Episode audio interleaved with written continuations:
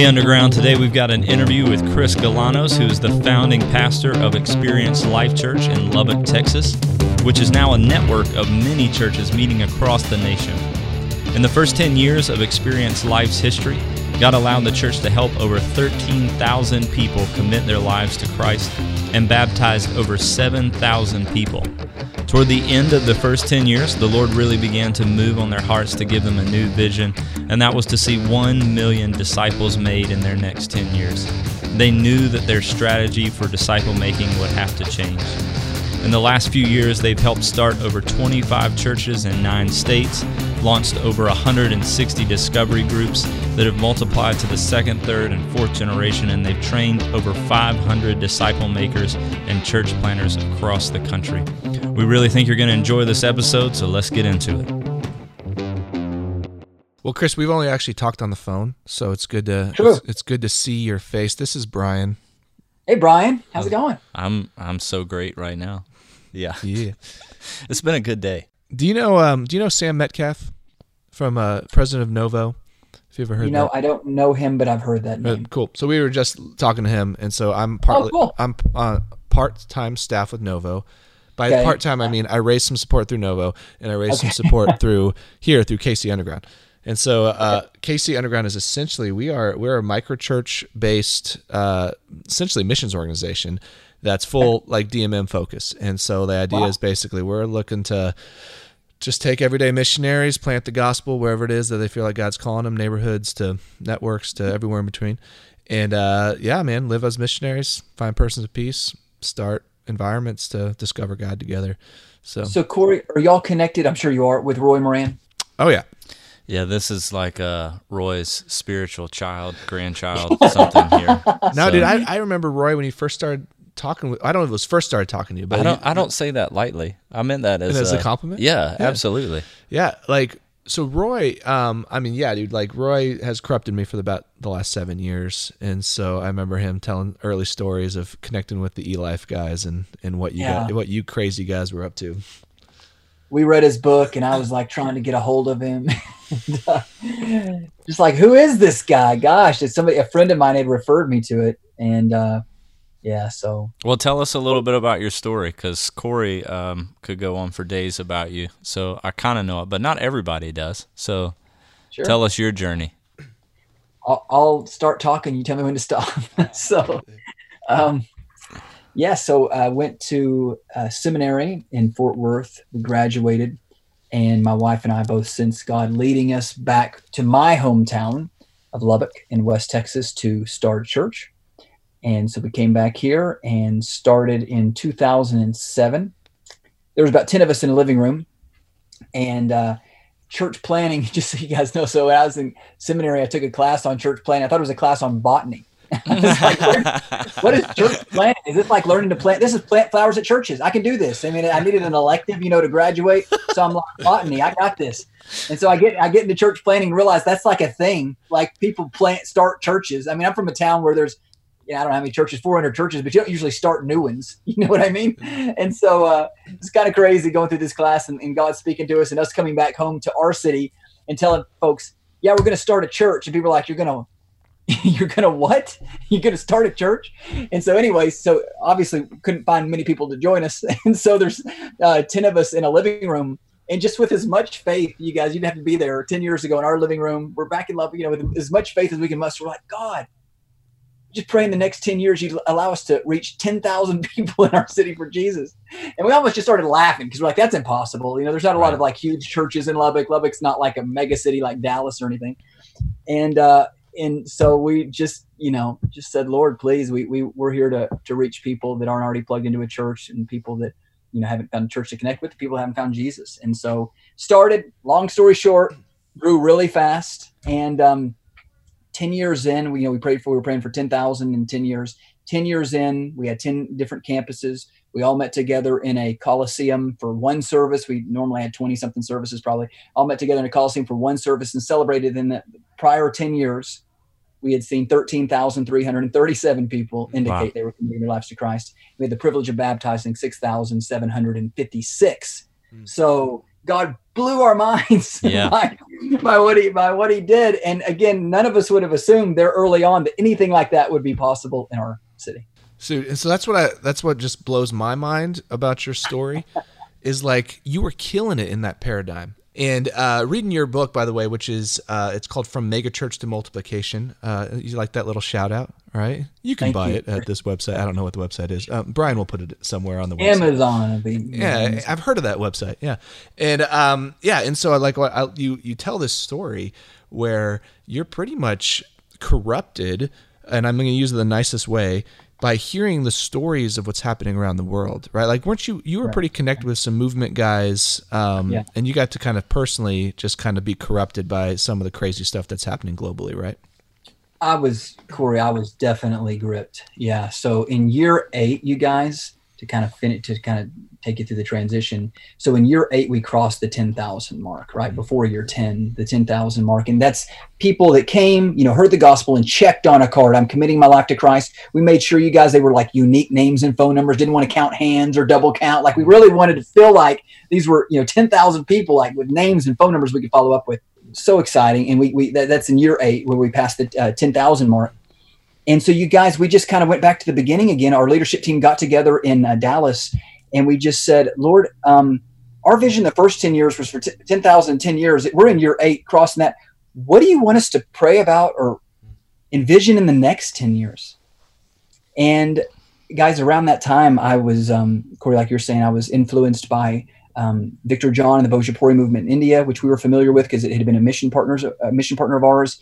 I was also rereading Church Planting Movements by Dave Garrison and you guys, I stumbled on two sentences, and I share this in the book that just, Corey, to use your line line of thought, uh, destroyed my destroyed my life in a good way. Um, and it was these two sentences uh, uh, in uh, Church Planting Movements by Garrison. He said, "In the years that followed, Langston was joined by Calvin and Margaret Fox. So these are missionaries. Langston, some guy Langston, joins Calvin Margaret Fox's husband wife couple, and together they planned what it would take to reach all of the Kui with the gospel. Mm-hmm. And I was like, they did what? they did what? Did I see that the first time I read this in my missiology class in seminary? It said together they planned what it would take to reach all of the Kui. I'm like, who does that? So I'm like, well, maybe there's only 100 Kui, so it doesn't matter because it's pretty easy to reach. So I look up the Kui, you guys online. There's 1.6 million Kui. Wow. Hmm. So these crazy missionaries, this husband and wife, and this Langston guy, they're like, hey, God, we're going to the Kui we want to reach all of them. you know, we're praying to reach all of them. I'm like, they never taught me that in seminary. I'd never heard of anything about trying to reach a whole people group or disciple a people group. Never heard of that in my life. And I keep reading in his book, and it's just over and over again, you guys, these missionaries would ask the what we now call the WIGTake question. What's it going to take to reach all of the Kui? What's it going to take to reach all of the Bhojpuri? What's it going to take to? Re- and Garrison talks about how he got it from David Watson, who had asked the question for his work among the Bhojpuri. What's it going to take to reach the 90 million Bhojpuri mm-hmm. in this 20 year generation? And you guys, that WIGTake question, I mean, mm-hmm. it rocked me. And I just thought, should we be asking what's it going to take to reach the million in our region? Should that be our question? Not just another 10,000 in 10 years, but what's it going to take to reach the million? And we're willing God to do whatever it's going to take. So we kind of began to ask that question. And when you start asking question about a, group of people that size, you, you don't have many options in terms of a strategy that would allow you to multiply disciples to reach a million people in 10 years. So, did you come up with what it was going to take? yeah, I think I don't know if we came up with it, but we discovered what it was going to take. Was that? I felt, felt like that was like the natural follow up. We, we felt like what it was going to take if we wanted to see disciples multiply to reach a million people. It wasn't going to take ten more megachurch campuses. It wasn't going to. We couldn't scale to that level. It was going to take ordinary people, ordinary disciples, making disciples that make disciples and make disciples. Churches planting churches that plant churches that plant churches. We knew we had to have some kind of a, a CPM process like DMM if we wanted to see a million in our region reached in the next 10 years. In fact, you guys were meeting as a leadership team talking about this when God kind of gave us that vision of let's pray for a million in the next 10 years. We wrote it on a whiteboard and we started talking about, well, our current strategy. So, how are we going to reach a million in our current strategy? You guys, we realized it took us about 30 seconds to toss that out the window as being like totally incapable of, you know, accomplishing a prayer like that.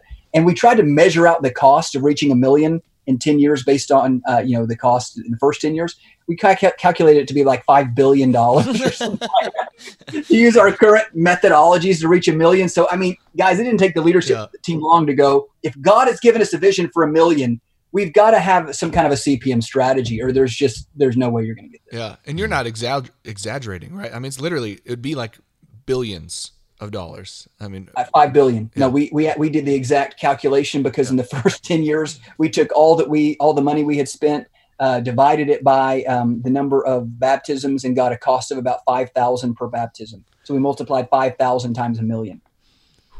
Okay, and and and again, reminder to people. I'm uncomfortable with those numbers. a reminder to people that this was a church that's killing it. I mean, uh, in comparison, right, to most of the churches that we've been a part of, like right. we might see a new believer or two a year. I mean, most churches it's even less than that, right?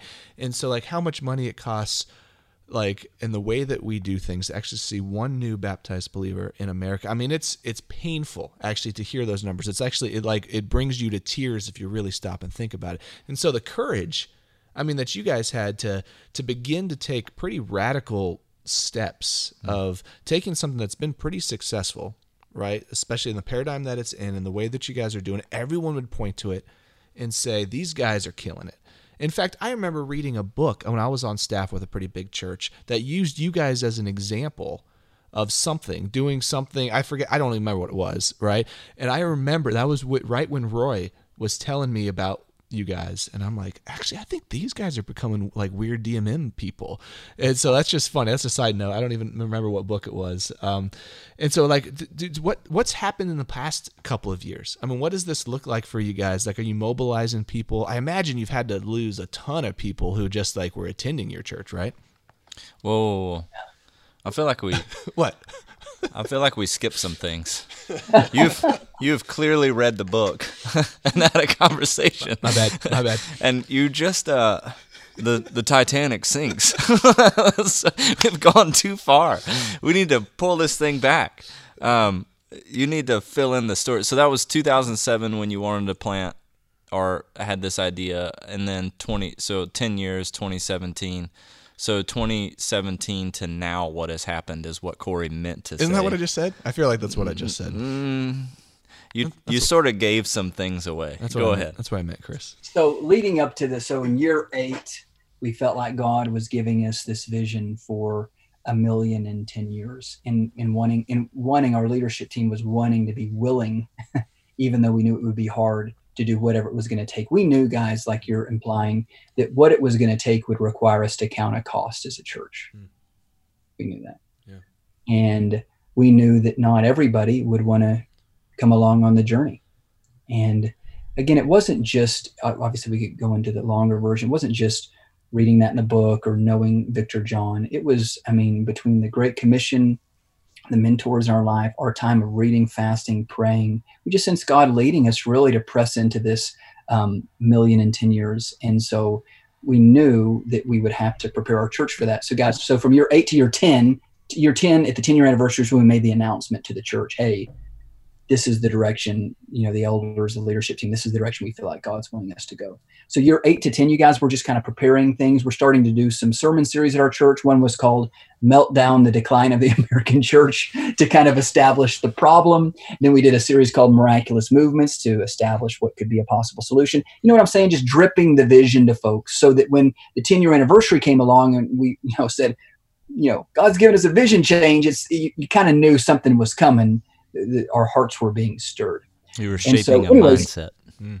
Yeah, yeah, we were trying to we were trying to help people um, come along, and so during that time, we also trained our first hundred people, so that at our ten year anniversary, we could commission our first DMM church planters to go out and do this. Mm. So you guys made it to our ten year anniversary. We have a gathering in the Coliseum, where it was the only place we could think of where we could all fit, a basketball Coliseum and we met in the Coliseum. And you guys, Victor John, I don't know if your listeners would know who that is, but he came that day, which was amazing mm. for us to just say, hey, God's done amazing things, but there's a guy here in the front row in the last 20 to 25 years, they've seen over 10 million people come to know Christ and uh, all these hundreds of thousands of churches playing us. So it was awesome to have him there. But we just said, hey, we celebrate all these baptisms and all these people that have committed their life to Christ. We love what we've been a part of. This is amazing. But there's a million people in West Texas that need the Lord. Mm.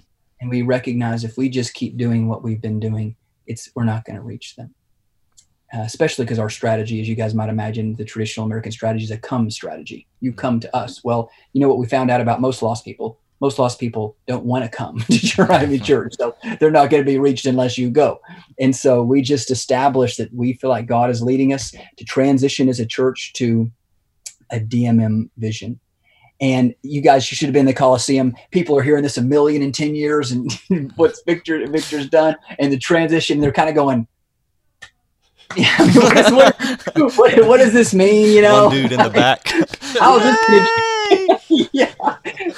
So I've been trying to be excited, and then so we had our um, of the hundred we trained, fifty wanted to move forward. So we had fifty people. We laid hands on them at the front of the Coliseum and sent them out. and It was awesome to me, you know, and to our mm-hmm. team, and I think to to everybody in a sense. But I think people heard it's going to be different, and you know, a lot of people, and uh, you know, I totally get it, like the way it was, you mm-hmm. know, mm-hmm. and so we we just told folks, hey. If, if God doesn't lead you to join this journey with us, no problem. We bless and send you. And there's so many great churches in our town. I'm friends with a lot of the pastors that, you know, if you want kind of more of a traditional church experience, that's awesome. Join them. But, you know, we, we were definitely honest about the fact that that's not what ours was going to look like anymore. So we went to, to make a long story short, went through a series of phases. So early on, when we knew Victor John and we were just doing our thing, we were kind of in what I call the bless phase. We were blessing movements. We believed in movements. We'd heard about them in India. That's fantastic, but wasn't really affecting us here we moved from bless over time to releasing people to go and do this. Believed in it enough at our church that we began to send people out, not only to the nations, but even in our own community, community to implement some of these principles. Then we moved from kind of just releasing people to kind of do that apart from the church to more of a hybrid model, like what Roy describes. We ran that for a while, which led to what I call a transition model, where we go from the hybrid is kind of the gas engine, electric engine together, the next one is transition, where we one engine, and the engine is going to be the pro, the the, uh, the vision is going to be DMM, and we're going to leverage everything in our church for DMM. So we went through that phase, which the book uh, Corey largely discusses, and then the last phase uh, was relaunch, where over time that transition led us to relaunching as a network of churches now that are in that have now jumped to 12 different states and even other countries like in uh, Thailand and some folks joining us in Sri Lanka and in uh, South Korea. So that's that's the short version of the phases kind of we went through mm-hmm. to now again we exist not as a weekend service, a traditional weekend service. We are now a network of DMM churches, you know, across the nation and even around. So, what does that look like for Oh man, I got like 80 questions. I don't even know. I, where I'm going to sit back. and I'm just going to let Brian ask you some of these because uh, I know I know things are stirring in his brain. Well, like the things that came up was, or in my mind, it's like, well, you know, the way you just described that was fantastic. Like I, I can't imagine doing that any other way. You know, it's mm-hmm. clear, uh, and it's easy to say that now that it was clear because you're looking back and going, yeah, we had this phase, and then we moved to this phase, and you might have planned that. But, we didn't. Uh, yeah, we did that.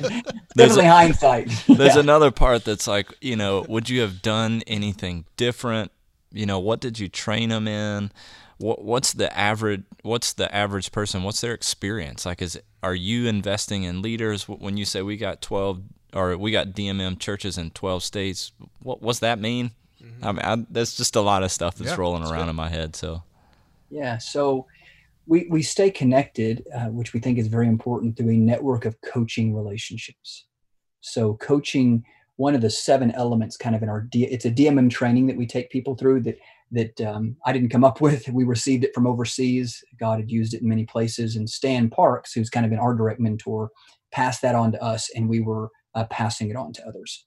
And so all of these folks forming these what we call Gen Zero DMM churches had been through this uh, DMM training, and we stay connected together through a series of coaching relationships. So in the way Stan coaches us as we are, you know, continuing on this journey, we're coaching the folks in all of these in Lubbock and in all of these different areas that are on a similar journey. So we stay connected in that way. Locally, you guys, the DMM churches that are here locally, we will still gather, but just not regularly, maybe every couple of months or something for prayer and testimony and We'll have uh, we'll worship together and that kind of thing, just to come together and celebrate what God is doing. But we primarily uh, uh, the ministry and the, the, church meetings and all that primarily happen happen outside the building, and we're using our our building now for access ministry, missions mobilization for these you know kind of irregular gatherings, that kind of thing, trainings.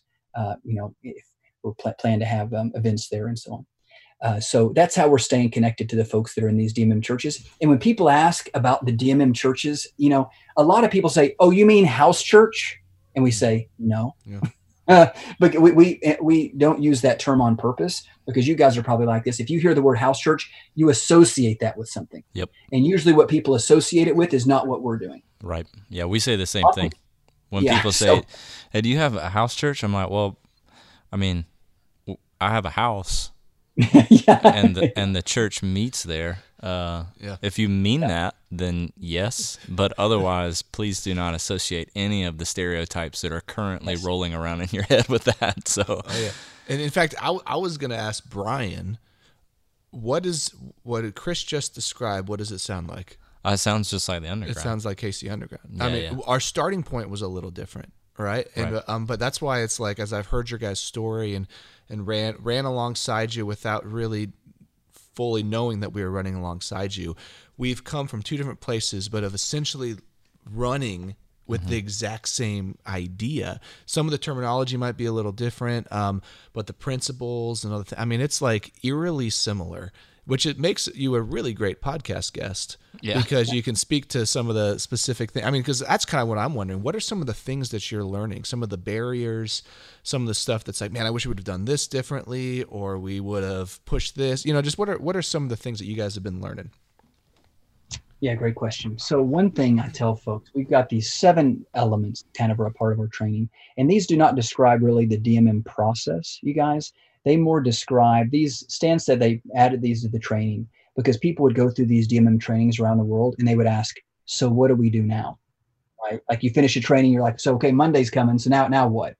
So these seven things were seven things that they encouraged us to start doing as a way of, uh, as you can tell from the book cover there, Corey, as a way of raising the sails for movement. And these seven things are focus on God's word, multiply extraordinary prayer, cast vision to believers, train believers to go out among the lost, see groups start, and then ongoing coaching is number seven. And so I'd say one thing we've learned and we share all the time is if you if if uh, I were to ask somebody, hey, guess which one of those seven I think is most important. A lot of people say, well, probably prayer. That's pretty important. you know, probably focus on God's word. Got to do that, or maybe go out among the lost. That's really important. Obviously, they're all important. But I tell people, and this is one thing we've learned the most important thing you can do if you want to catalyze a movement is have a coach that's been there, they've seen it, they know the principles, they've got experience, and they can guide you. So I, you guys, and you guys may see this in in your area. Take people through a training, they're like, yeah, I'm yeah, uh. And if they don't get involved in a coaching relationship, they never you never hear from them again. And usually they're just back to what they were doing before. But the guys that are and ladies that are really getting after it, kind of in our circles, our network, are those that are as a discipline meeting with us every week for coaching. And not for me to like teach them something. It's more peer coaching. You know and accountability. What are you going to do this week? It's about making progress each week and following the things jesus is leading us to do in the context of community. So i'd say one thing we've learned that um, that I think some people in the DMM community ha- have said has not been an emphasis. I don't know if you guys have always seen it as an emphasis in your circle. Is this idea of coaching? Training has always been an emphasis. You got to train, got to train, got to train. But coaching, you guys, ongoing coaching. I tell people without that, you often don't focus on God's word or multiply extraordinary prayer or go out among the lost. You need that that coaching environment. I just got out of one an hour ago where you're encouraging one another as you're putting these principles into practice in your area. Mm. Yeah, we have a pathway with three different coaching teams primarily. Where if a missionary comes, somebody that wants to commit to be a missionary in Kansas City, um, they don't know where to start. The first step is the personal calling and discovery team, which for us is a coaching team that's helping you discover your story, discover your gifts, your passion, where that collides with your story, where you've seen God move to say, it, it might be here where he's leading you to plant the gospel. You're uniquely positioned for this. We've seen it in your story. We want to encourage you in that. Then we move people to a team called Startup Coaching. This is, I want to go plant the gospel in this place. Mm-hmm. What do I do next? And Corey is the master at starting things. So once they get into I'm starting things, I'm seeing movement happen. It's we got an ongoing coaching team. You're assigned to a coach. Like let's let's keep moving down this road of we're gonna have conversation and just keep saying what's the next right thing. What's Jesus calling you to next? And I, I would agree. I don't I don't want to downplay prayer and God's word either, but there's something about the accountability and the movement of just doing this in community that keeps this thing rolling. Yeah. And the focus on God's word and prayer, you guys, comes out of ongoing coaching. That's right. That's what makes you devoted to those things. So right. those things, all of them are important, but ongoing coaching helps you make sure you're doing them. Yeah. Oh yeah. I mean, I, I always say that. I mean, movements are are leadership development and really coaching development movements. I mean, you're always raising up leaders who are raising up leaders who are raising up leaders. And mm. I think a lot of us, like our journey with movement stuff here in the States, is that most of our coaches are overseas. We may not know them; they're indirect, you know, whatever. And uh, and that actually drove me. And I want to share this little story because it kind of intersects with your family a little bit. Because I'm on a monthly little huddle call with your dad, um, and oh. because uh, so Phil Alessi, myself, mm-hmm. a handful of others, uh, guys who are focusing on um, planting the gospel in jails and prisons and seeing and catalyzing movement in those settings. And for me, that uh, that whole PIPSY acronym that you have in your book of of generally people who are have a hunger for God. Sometimes it's more on the, the margins of society. People who've who've been through some really hard stuff are crying out, right? And and uh, for me, and I was at a, a church and and seeing some cool stuff. I was like, I was really crying out because I wanted my own stories. You know, like I wanted, I wanted to be able to coach people. I wanted to say it not from what you know this guy in India said. I wanted to have my own one. Those that's amazing. Those are cool stories, but I got to have some of my own. And so I asked God where He was at work, and He kind of showed me to start with some of the guys in jail, and we saw some, we saw incredible fruit for a while in a local county jail by merely releasing it like I meet mm-hmm. with people, we talk about Jesus. I teach them how to do a discovery Bible study personally and gathering people around it and say, go do it. And then we'll come back a month later. I'm talking to those guys. We're coach. I mean, I go every week, but I'll talk to those guys in that pod, and suddenly we'll we'll hear about the fruit that God is doing. Right, not because of any great teaching of mine, because we release the gospel. Right. Mm-hmm. So I'm on I'm on a call with your your dad monthly as well, and he's on that journey, and it's kind of fun. But I wanted you to to touch on that kind of Pipsy. Uh, acronym mm-hmm. and and kind of go a little further into that. So yeah, I mean, Corey, I, I, tell people all the time. I say, you know, as you're trying to figure out where your harvest field is, there's a lot of lost people in your community, or a lot of lost people in the people group in which you're working. How do you know where to go? You're praying about it. I often tell people, as you're praying, make sure you read Matthew 25, because hmm. it tells us some of the places Jesus is already working. Hmm. Amen. And it talks about, you know, I was hungry and you gave me something to eat. I was thirsty and you gave me something to drink. I was sick and you visited me and goes through them. And so PIPSY sums those up, stands for Poor International Prisoner Sick. The Y doesn't mean anything. So poor international prisoner sick. So poor is the hungry and the thirsty. Stan likes to say the Y should mean youth because they're often yeah. very receptive, but it's just so you can use it. In a, in a I, I, like it. Yeah, uh, that's good stuff. Uh, but uh, anyway, so uh, prisoner, which is the third there, you know, I was in prison and you visited me. Corey, I, I tell people and you guys all the time that as you're as you're seeking the Lord about where He wants you to go, consider local jails hmm. because we have abandoned some of our work in other areas that was good work to go and assist in the jail because of crazy stuff that was breaking out there. Mm-hmm. We were working in a Pipsy neighborhood. It's a great neighborhood. I mean, we, we still stayed involved, but we were like, okay, based on what's happening here and what we're hearing from my dad, we need to spend more time there and so we went out there and we, I mean, uh, we uh, several of our DMM churches have gotten involved in our county jail, and we have seen remarkable things happen. If I can just share one example mm-hmm. with you mm-hmm. guys, can I share one example? Mm, yeah. I need to pull this. I need to pull this up because I want to read you something. So, um, my dad was kind of the first in there. Yeah, I mean, here and here's what's crazy. This coincides, not, and this isn't related to um, you know moving to a network of DMM churches, but way a number of years ago, um, our gathering that we were having kind of as a traditional church, our gathering inside the jail was called off because they were having trouble checking people in and stuff. And so they shut down the gathering. So it's kind of like, what do we do now? But we're kind of getting into DMM. So my dad's like, you know, we got to make disciples and they don't let us meet. It's kind of like Acts 8. They're thrusting us out from here. We're scattering and preaching the word wherever we go. Mm-hmm. So he goes into a pod Corey, just like a pod, just it was 70 guys rather than drawing them out into this classroom for a gathering. And you see the guy drawing at a table. And he just said, he walks up to him, his name was Tress. He walks up to him, he sits down next to him, he said, Tress, would you consider yourself to be the spiritual leader of your family? Hmm. That's all he said. And Tress looked at him and he was like, uh, no. And he and my dad just asked him, well, would you want to know how to be? And one thing we've seen in the jails, Corey, you guys probably have too, is just that they feel like they've left their spouses, they're mm-hmm. abandoned their kids, they don't feel like good leaders and they want to be. So my dad says, I'll show you how, but you're going to have to bring friends. Next week, 10 of them show up. Wow. they show up, show up to this classroom. Long story short, they start these discovery studies. They all come to Christ together. They're baptized together. They bring all their cellies. We see a first gen church uh, started in there. They start multiplying groups that multiply groups. We had like one stream of four. You've heard this probably from my dad. Mm-hmm. One stream of fourth generation groups, another stream all the way to fourth generation, another stream all the way to third generation, so on. Lives are being changed. I think they started like 50 groups in a short period of time. Mm. Anyways, Billy, last thing, Billy was affected by this. And Billy was just on fire. And so another leader, you guys, this is just to me what showed the power of the multiplication. Another leader from another church went into this pod with this guy, Billy, that had been a part kind of of this network.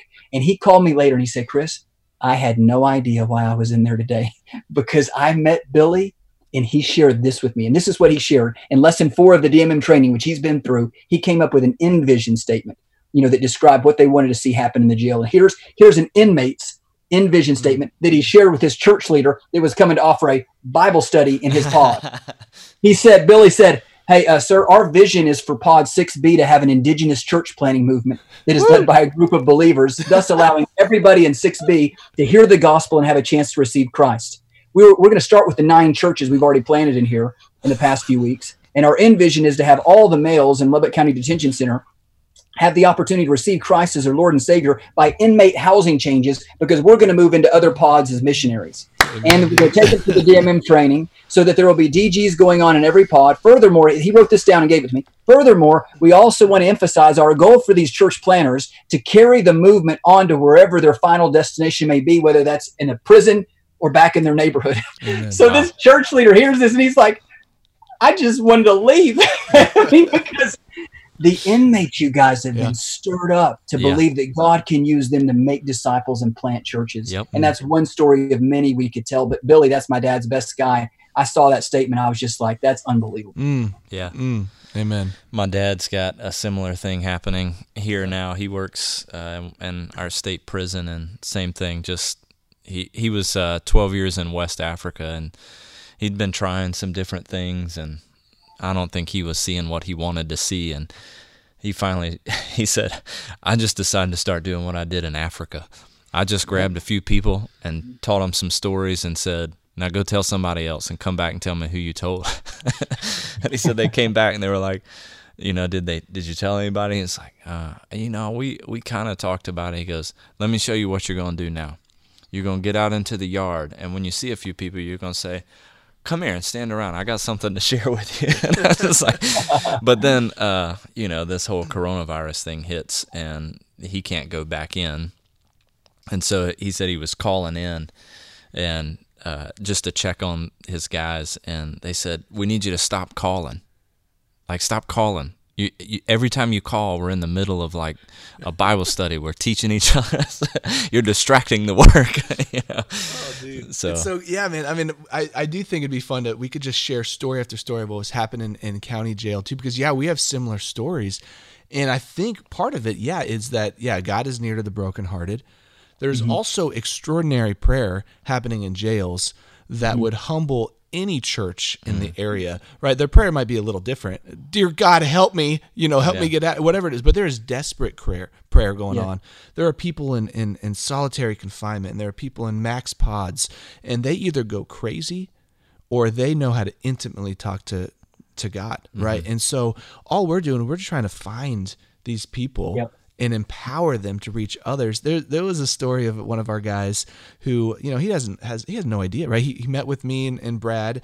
Uh, he was Brad's my my partner going in, and we do a little DBS with them. And um, I just do a little similar to like a three column study. I add a column, um, and but it's essentially the same exact thing. And then we have like 400 scriptures on the back, different scripture lists. And uh, we just started with one, and we said, "Hey, would you feel comfortable going and just doing this in your in your cell?" And he's like, "Cool." So he went and he did that and he came back and then he and we're like, dude, tell us what happened. He starts telling us that not only did he get one started there, he started this prayer call out. And then the the cell next to him, there's this guy that he wanted to fight for a really long time, right? And this guy's coming over here and they're starting something. And next thing he knew, he was teaching him how to do a DBS in their pod. So, so or in awesome. their in their cell. So suddenly, cell by cell, they were going to fight. Now they're doing Discovery Bible studies next to each other, right? And this guy had come out and and he's part of Share the Hope, which was is is kind of our micro church of, of guys who it's emerged out of some of the stuff in the local county jails. Um, but I think what you, the the whole the whole PIPSY acronym conversation is so rich it's so rich because I think not only does it say, yeah, there's places where God's working, and but it's also like king. It flips things upside down, right? You get a you get a picture of the kingdom of God, right? Mm-hmm. Of what God what God sees and what He's thinking and how He works. That just blows our mind. Um, and I truly believe, man, that Kansas City is going to be transformed not by the uh, the mobilization of already believers, even though that's a huge part of it. Yeah but mm-hmm. man it's going to be through through the margins of society the people that we mm-hmm. don't even the, the, the, jails the prisons the addiction communities man they're mm-hmm. they're gonna they're being transformed they're reaching their people they're reaching their people and those are the stories yep. like what we're talking about right now that quote unquote normal Christians yeah. here and are so blessed and challenged by. Yeah. Right? Because we know God has that power. We haven't seen it in our lives for a while. We we haven't seen it in our churches for a while, but we know God has that power. Right. Mm-hmm. So I, I mean I know that you guys are seeing a lot of that cool stuff in Lubbock as well. Yeah. And I love you know, to your point, Cory, that it would be so like God for those to be the groups from which a movement of God is catalyzed. Amen. Because from them, he knows he'll get the most glory for sure. Nobody would have picked them. Nobody, for Lubbock to be transformed, nobody would say, I bet it's going to come out of the jail. nobody, nobody would even make that up. And so if it does, if, if Lubbock or West Texas is transformed and we see a movement of God and it's, and you know, people like Billy that catalyze it, people's explanation would be, Billy didn't do that. That must yeah, yeah. have been God. Right. And so I know that honors him. Hey, I've got uh, just a couple of questions. The first one is we're in, like, we're dropping this interview in after we've already talked about this idea that we have to have a mindset of movement. We probably haven't seen full movements in our context, but we've got a lot of momentum. So we're using those three M's of mindset, momentum, movement. Let's see it. Let's tell stories about it. And let's tell our own stories. Let's just have a mindset of multiplication to get out there one day. We want to see that happen. So, with that framework, we're kind of interviewing you to say, where have you seen it? What's happened? And one thing popped up when you were telling your story. You got a church of thousands, and essentially uh, what sounds like sort of overnight, you just sort of shut it down and transitioned it. When we do coaching with church leaders and they'll start asking us about microchurch, especially right now, because everybody's quarantined, this is a thing that happened. Uh, you know, they're thinking transition. What do we do next? Can we do something different? Well, this microchurch thing sounds cool, which I, unfortunately sometimes I think it's just a, a thing that sounds cool, so let's try it. But my response has mostly been, yeah, don't do that overnight. But now I'm mm-hmm. kind of like, maybe. well, I'll say this: it's kind of like um, success stories, whether it's the Beatles or something else. It seems like an overnight success, yeah. or it seems like an overnight change. I would say before we got to where we were finally a network of DMM churches, it was five years in the making, at least, in terms of casting vision and in terms of patience with people and trying to bring them along. Mm-hmm. So I meet with pastors all the time. You guys will hear our story and they're like, "We're ready to go," and I'm like, "Whoa, okay, whoa." Yeah. Just remember, there's so much time you don't see here.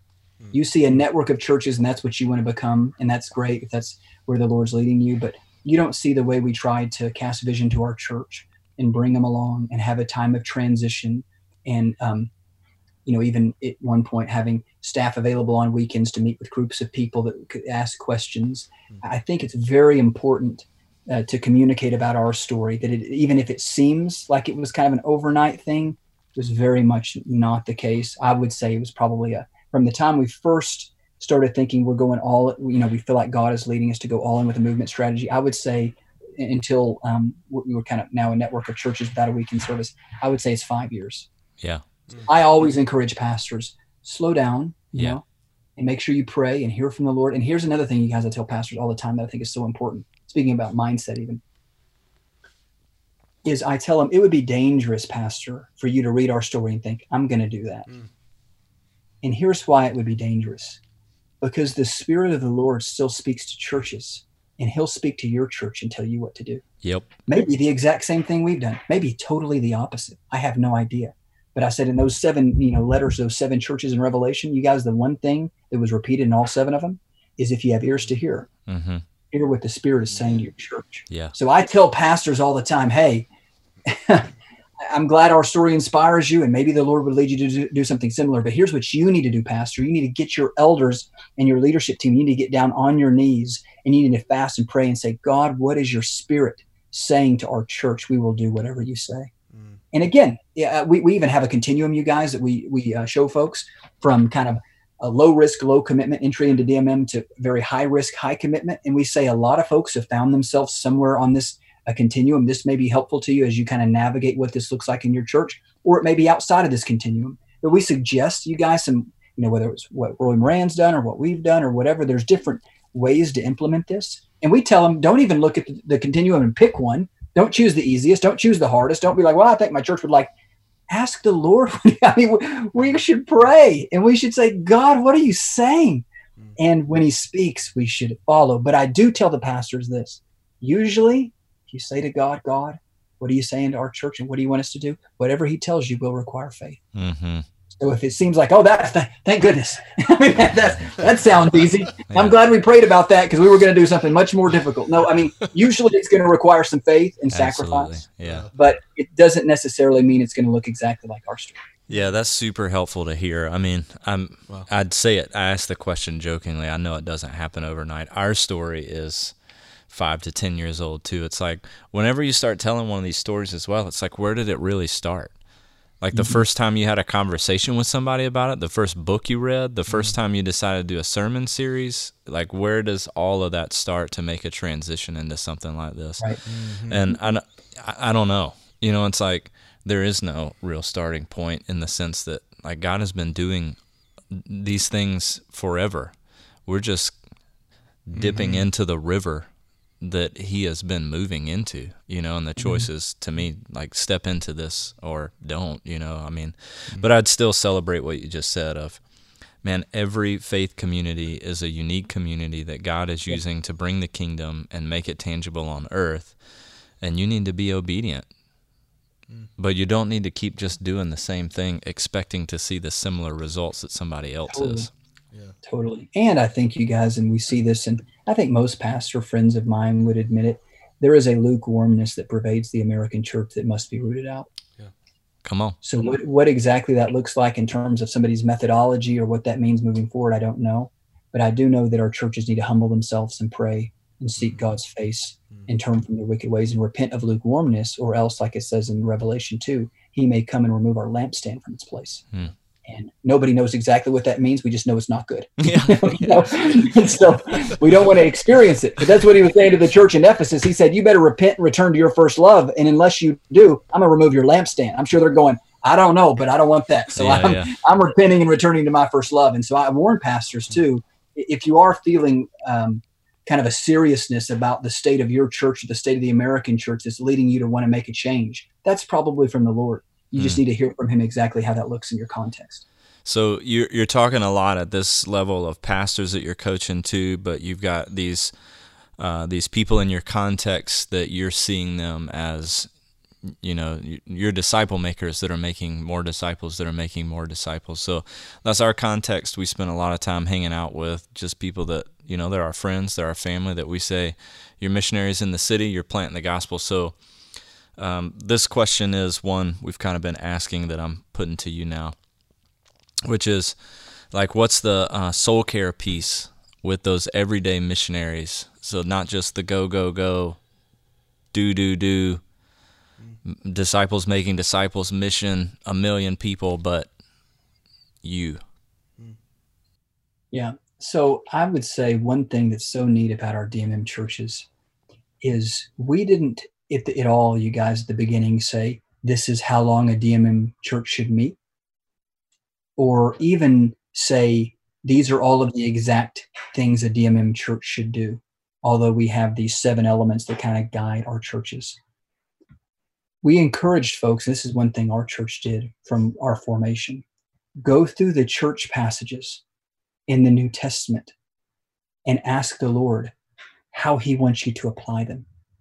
And you guys, what we ended up with, speaking of soul care, we ended up with a meeting on Sunday mornings, which again is not among the lost. On Sunday mornings, we were doing that outside of Sunday morning and during the week and, and so on. But on Sunday mornings, is sometimes lasts three and four hours long. I've never been to China and I've never been in an underground church in China or anywhere else, but I've heard that sometimes hmm. their meetings are very long because they love being together and they are so edified by seeing the spiritual gifts at work among them and each gift mm. edifying the rest of the body. So I would just say a natural thing that has come out of us seeking God and letting His Word inform what our church looks like is we love spending time together and not just what your prayer request, but, but using our spiritual gifts to serve one another in love. Mm-hmm. So I would say one of the most edifying things we do as a church is as we on Sunday morning are meeting to be devoted to scripture and as we gather together at 5:30 a.m. on Saturday morning for 4 hours to pray. And do that every week, usually once a month, once or twice a month. But the times that we're together praying, which is much uh, of what it seemed like the church was doing in the book of Acts. But the times we're together, Acts 2, devoting ourselves to scripture, you guys, I can just speak personally, are so edifying to our group.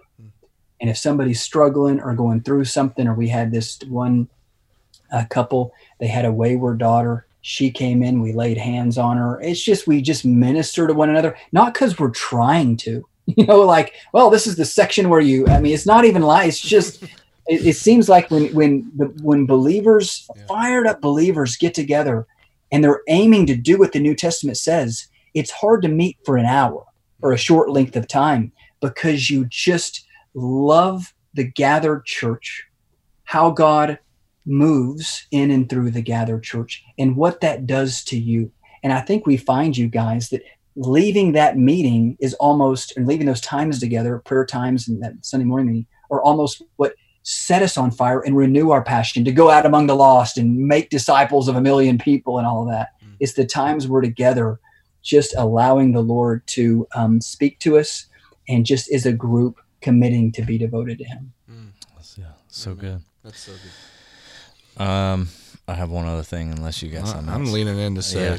thank you, but yeah, one more. Yeah, let's get one more question. Well, it just it kind of popped into my mind as you were saying that last piece is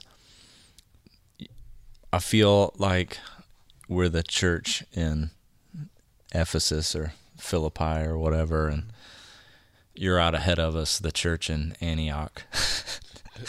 um, I don't know. Maybe those aren't the right ones. Whatever. You know the heart behind what I'm saying is like, what is uh, a word that maybe Jesus has put on your heart, even while we've been having this conversation, that you would speak over us, speak over this community, and say, um, "Go," or well, I don't, I don't know how to phrase that. I'm just yeah. saying. So yeah, something that's been on my heart. I shared with uh, shared with the group this morning. The same thing, and I heard this a long time ago, you guys, but it keeps coming back up, and it encourages me. And it's a quote by a guy named Justin Long at Beyond. He's a movement researcher, does a lot of the, you know, keeps track of the movements worldwide, and he's, you know, you guys probably see his reports and all that. And he said this, and this is not theory, this is what they've observed in movements worldwide. He said this a team of two to three can reach 100,000. A team of two to three can reach 100,000. The reason that always encourages me, you guys, is because not everybody has to catch the vision. We had a big church. You'd love everybody to go along. We knew we just needed a few. Jesus spoke to crowds of people. He clearly wasn't trying to keep them because he was like, eat my flesh and drink my blood, you know. And he, he knew that with just the disciples, he could turn the world upside down. So I'm just encouraged in our context, and I would encourage you guys in your context, even if you got people that you're just like, man, I wish they catch it and they're not catching it. And, you know, we're trying to, you know, influence this group and they're just some are in and some, and you can be so discouraging as you want, you, you're excited. You want people to catch it. I'm just always encouraged that a few will get the job done and not everybody has to catch it. And a few can make a powerful difference with a multiplication strategy. So we were encouraged you guys that as we approached our 10 year anniversary and we were going to announce the million in 10 years, we already had 10 teams of two to three that could each reach 100,000 that had committed to this journey with us. So we knew before we even made the announcement to our church, we had all that we needed to see if the wind of the Spirit blew into ourselves, the million made disciples of in West Texas. So I'd say in your context and to anybody that's listening, you may be listening going, I love this, I'm in, but nobody's going to want to do this. you know, yeah. I would just say a team of two to three can reach a lot of people with a with a, a multiplicative disciple making strategy. So we should be encouraged, just like Jesus had to be, even if a few respond. A lot can happen, and a lot of impact can be made, and a whole city and region can be changed if just a few devote themselves to the apostles' teaching, to the fellowship, the breaking of bread and prayer, into multiplying disciples and churches wherever they go. Amen. Man, if this mic wasn't really expensive, I would drop that, man, so so hard and fast. Uh, brother, thank you so much, man. I really appreciate you um, jumping on board, joining us here, just uh, telling us your story, and um, it's compelling. And and really, I want to thank you, man, for your courage. You know, there's there, it's really courageous to do what you did, and because of that, your obedience really i think your voice is really really powerful to people who have been to the same place and there's something stirring in their heart and they're leading churches and they're leading people and they're like i know there's something more right the fact that you stepped out in obedience and is doing something crazy uh, is is providing opportunity for people to kind of also do the same thing. So thanks, brother. You are a teammate of ours, man, down south. Uh, if, when you're not playing K State, we're even cheering for you when you guys get to the Final Four. Um, and yeah, man, love you, brother. Thanks for joining us. Hey, thanks for having me, you guys. Look forward to partnering together in the future. God bless. Yeah, amen. See you.